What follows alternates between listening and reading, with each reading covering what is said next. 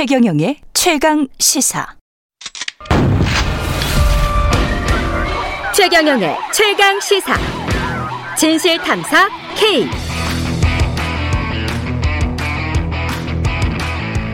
네, 뉴스 속 사건의 진실을 깊이 있게 파헤쳐보는 시간 진실 탐사 K. 오늘도 최단비 변호사님 그리고 김준우 변호사님 나와 계십니다. 안녕하십니까? 안녕하세요. 안녕하세요. 예, 공수처가 조희연 서울 교육감, 서울교육청 교육감에 관해서 기소, 기소를 요구했고요.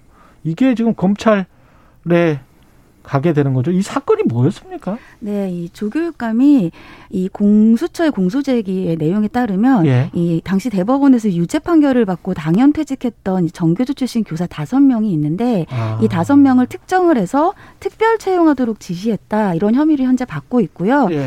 감사원이 그 당시에 이제 감사를 진행을 했었거든요. 근데 음. 그 감사 내용을 또 보면 이 조희연 교육감이 특별 채용 관련 지시를 거부한 부교육감 등이 있었는데 음. 이들을 업무에서 배제하고 원래는 이런 특별 채용과 관련이 없는 자신의 비서실장에게 이 특별 채용 업무를 맡겼다. 그리고 이 심사위원을 불공정하게 선정하도록 하고 이 심사위원들에게 이 해당 다섯 명에 대한 이 신원을 노출을 해서 높은 점수를 받게 했다. 이러한 이제 의혹을 받고 있는 사건입니다.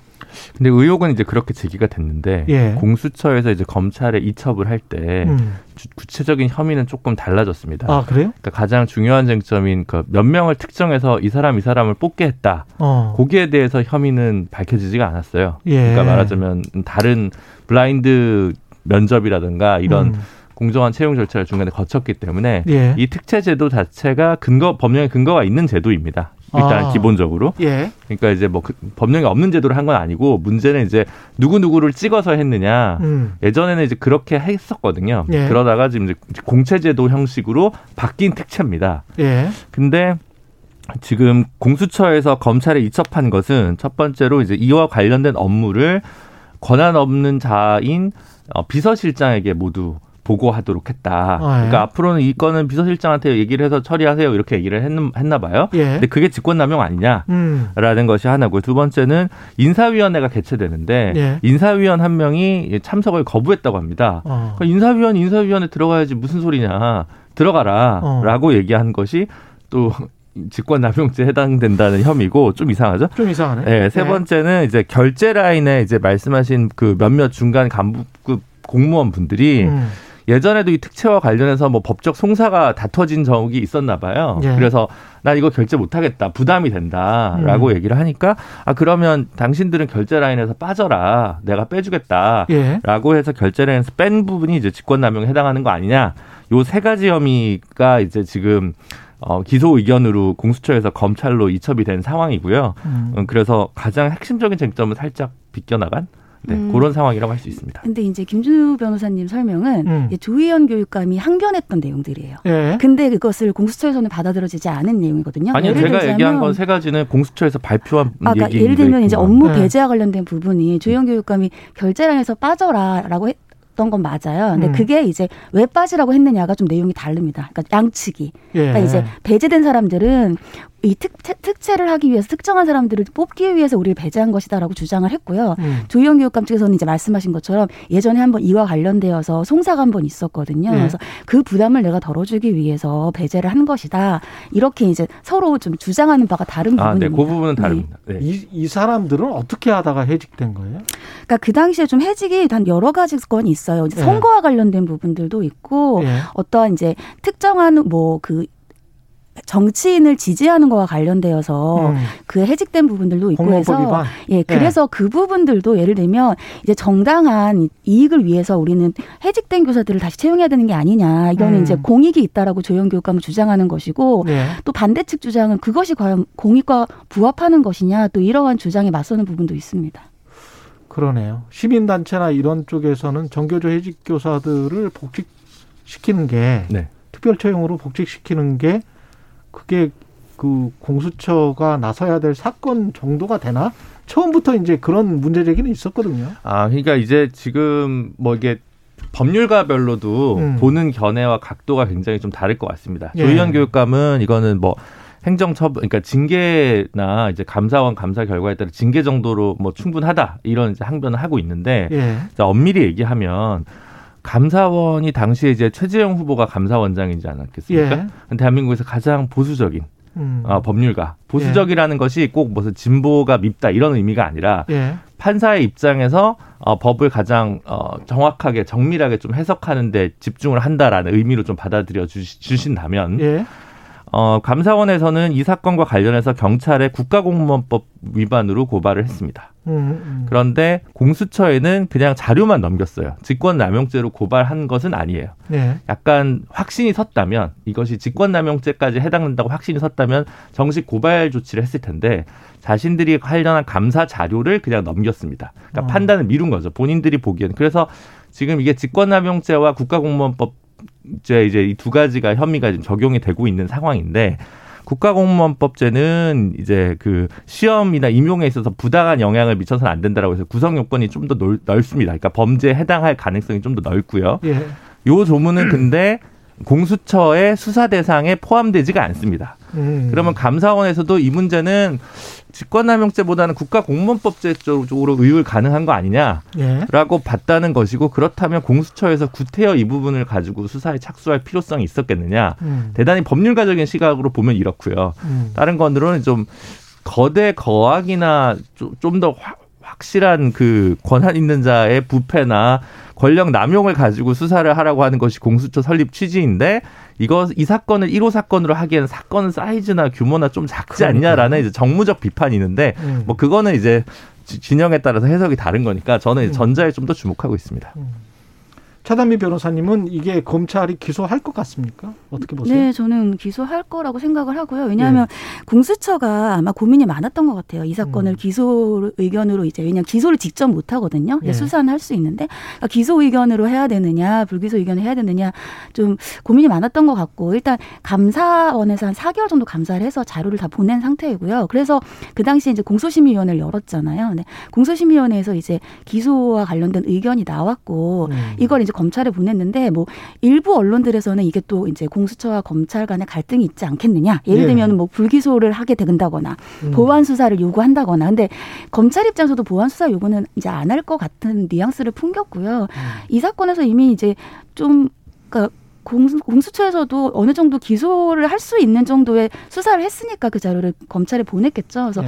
저는 검찰에서 뭐 보완 수사까지 요구하진 않겠지만 추가 수사 예를 들면 조희영 교육감이 자신의 항변을 더 하고 싶어 하거든요 현재 그래서 뭐 조희영 교육감을 뭐 한 차례 더 조사를 한다거나 이러한 거는 있더라도 공수처의 의견을 수용하지 않을까라는 생각은 제 예- 개인적인 예상입니다. 저는 이제 직권남용죄 적용 가능성보다는 국가공무원법제로 하는 것이 조금 더 뭐랄까 안전한 기소라고 생각되기 때문에 음. 직권남용죄와 관련해서는 검찰이 기소하지 않을 수도 있지 않을까라고 조심스럽게 예상해 봅니다. 알겠습니다. 이 공수처가 그 윤석열 전 검찰총장 관련해서 이게 어떤 사건이냐면 한명숙 전 총리 수사팀 모해 위증 교사 의혹과 관련해서 윤석열 전 검찰총장도 이것도 직권남용과 관련된 겁니까? 네, 그렇죠. 지금 그렇죠? 이제 윤석열 후보 같은 경우는 워낙 이제 정치적으로 네. 뭐랄까 중량감과 체급이 높아졌기 때문에. 예. 이제 또 비호감이나 반대파에서 여러 사건을 공수처에다가 수사를 의뢰를 고발을 음. 하고 있습니다. 그래서 지금 이제 최경영 기자님께서 말씀해 주신 사건은 이제 한명숙 전 총리 수사팀 모해 위증 교사 의혹과 관련된 건이 있는데 예. 이게 지금 방금 얘기했던 조희영 교육감 사건이 공수처 이제 제 1호 사건으로 지금 되어 있다는 거잖아요. 예. 근데 지금 언론 보도에 따르면 이제 옵티머스 부실 수사 직권 남용 관련한 게 윤 총장이 관련된 의혹이 7호 사건이라는 것이고 예. 한명숙 총리 모해 위증 교사 수사 및 기소 방해와 관련된 게 8호 사건이라는 아, 겁니다. 예. 근데 그 외에도 또 여러 가지가 계속 지금 접수는 되고 있는 것 같아요. 예. 워낙 이제 예. 어뭐 대선 후보로서 피할 수 없는 어떤 건 것 같습니다. 뭐 예. 꼭뭐 범죄가 많다기보다는 예. 근데 일단 지금 제일 관심을 모으고 있는 건 이제 한명숙 총리 모해 위증 교사 수사 사건인데 음. 이거 진짜 이야기 진짜 길잖아요.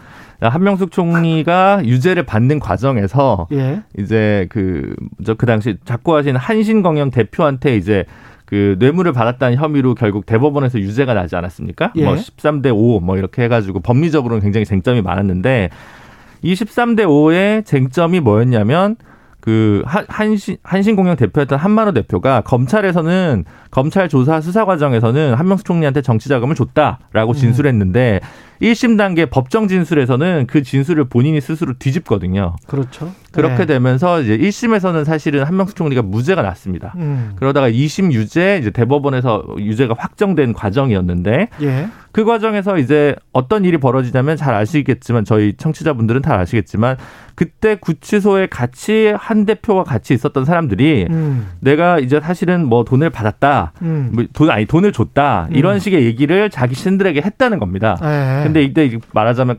감옥 동기들인데 그렇죠. 예, 이 사람들은 사실 원래 애초에 구면이었고 음. 그러니까 한 한 그 한만호 대표는 내가 그런 얘기를 처음 보는 사람들한테 할 이유가 없다 음. 이렇게 얘기를 했다는 것이고 문제는 근데 이때 이런 진술을 검찰이 좋아할 만한 진술을 했던 분들이 음. 이 특수수사부에 여러 차례 뭐 많게는 100차례 이상 이제 그 불러가서. 불려가서 이 말을 맞춘 거 아니냐 음. 소위 이제 누군가를 모해하기 위한 위증을 한 거 아니냐 예. 그리고 그거를 검찰이 조사한 거 거 아니냐. 아니냐 예. 네.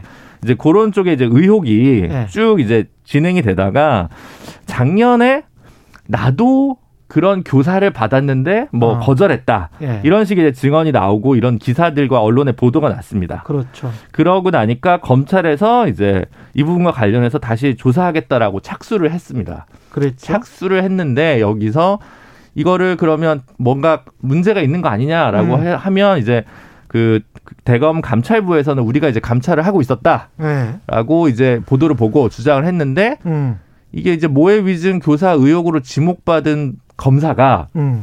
뭐 한간에는 윤 총장이랑 좀 이제 친근한 사이다. 예. 이제 이런 의혹이 있었어요. 예. 그러면서 이제 감찰부는 이제 한동수 감찰부장이 좀 어, 윤석열 총장이랑 그렇게 막역한 사이는 아니고 이래 약간 예. 불편한 사이니까 판사 예. 출신이죠.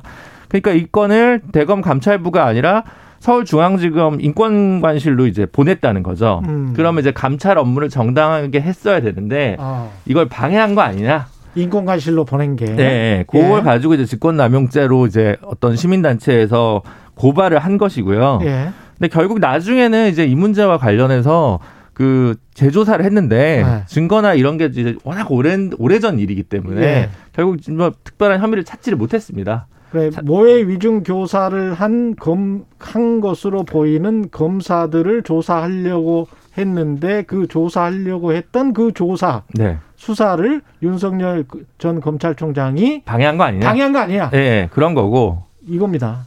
근데 예. 이제 모해 위증 교사죄는 이제 공소시효가 얼마 전에 음. 지나서 예. 완전히 이제 완료가 됐고요. 예. 그렇다면 이제 남은 거는 그냥 이제 모해 위증 교사 수사를 방해하거나 기소를 방해한 거 아니냐라는 부분인데 예. 근데 이제 이게 그 작년에 시간이, 시간이 별로 없었어. 네, 장관 징계권과 관련해 아니 그러니까 네. 총장 징계권과 관련해서도 이게 네. 증거 불충분으로 징계 사유는 해당되지 않았거든요. 그렇죠. 그래서 사실 이게 이런 상황에서 물론 수사를 하면 또 달라지는 증거가 나타날 수 있을지 모르겠습니다만 예. 저는 뭐 징계 사유까지는 이를 정도는 되더라도 네. 이게 형사처벌에 이를 정도의 사안의 것인지에 대해서는 좀 물음표가 남습니다. 아. 음. 진실은 밝혀질까요? 어떻게 보세요? 최단 변호사님. 어, 일단은? 일단 이제 공수처에서 조사를 할 예정이고요. 음. 공수처가 지, 입건을 지난 6월에 했는데 왜 아직까지 조사를 안 하느냐? 그거는 이제 공수처가 처음 출범할 때 조직도 구성해야 되고 음. 그렇죠. 그런 부분이 있어서 아직 수사를 안 한 거지. 공수처가 수사 의지가 없다거나 그런 건 저는 아니라고 봅니다. 예. 어, 김준호 변호사님 말씀하신 것처럼 이게 직권 남용이라는 게 왜 이문정 검사에게 수사라던 걸 재배당했느냐? 예. 아니면 왜 인권감독관실에 갔느냐 이건데 또 윤 총장이 여기에 대해서는 국가인권위 권고에 따라 인권감독실에 보냈다. 음. 그리고 원래 이제 그 당시에 감찰 3과장이 원래 주임 검사였다. 그러니까 예. 뭐 재배당을 이문정 검사를 제외한 게 아니고 이런 얘기를 하고 있거든요. 그렇죠. 그래서 이게 이제 과연 김준희 변호사님 말씀처럼 음. 직권 남용까지 해당을 할 것인가 이제 그 부분이 이제 상당히 좀 난항을 겪을 것으로 보입니다. 복잡하네. 마지막으로요. 짧게 네. 검찰의 고발 사주 의혹 있지 않습니까? 청탁 아, 네. 고발 의혹. 네. 이거를 공수처가 받을까요? 할까요? 말까요? 저는 공수처가 할 수밖에 없을 거라고 할 수밖에 생각을 해요. 없다. 공수처의 관할이기 때문에 과연 공수처가 이걸 하지 않는다면 그야말로 이제 정, 뭐 야당 후보를 눈치를 보는 것이냐, 공수처를 세운 졸린 목적이 있는데 그 목적에 위배되는 게 아니냐 이러한 비난을 감수할 수밖에 없어서 하지 않을까 싶습니다. 네, 저도 같은 거라고 보는데요. 예. 근데 이제 이것 하려면 지금 윤 총장 관여 의혹은 사실 명확하게 드러나지는 않지만 음. 적어도 참고인 조사는 한번 해야 될 것이라고 보여지거든요. 그렇죠. 상당히 부담이겠죠. 대선 네. 직전에 야당의 제1간 후보를 검찰 조사에 세운다. 이게 음. 공수처로서도 상당히 부담이 돼서 신중에 신중을 기하지 않을까 싶습니다. 두 말씀 감사하고요. 진실탐사 K 최단비 김준우 변호사였습니다. 고맙습니다. 감사합니다. 감사합니다. KBS 일라디오 최근의 최강시사 듣고 계신 지금 시각은 8시 45분입니다.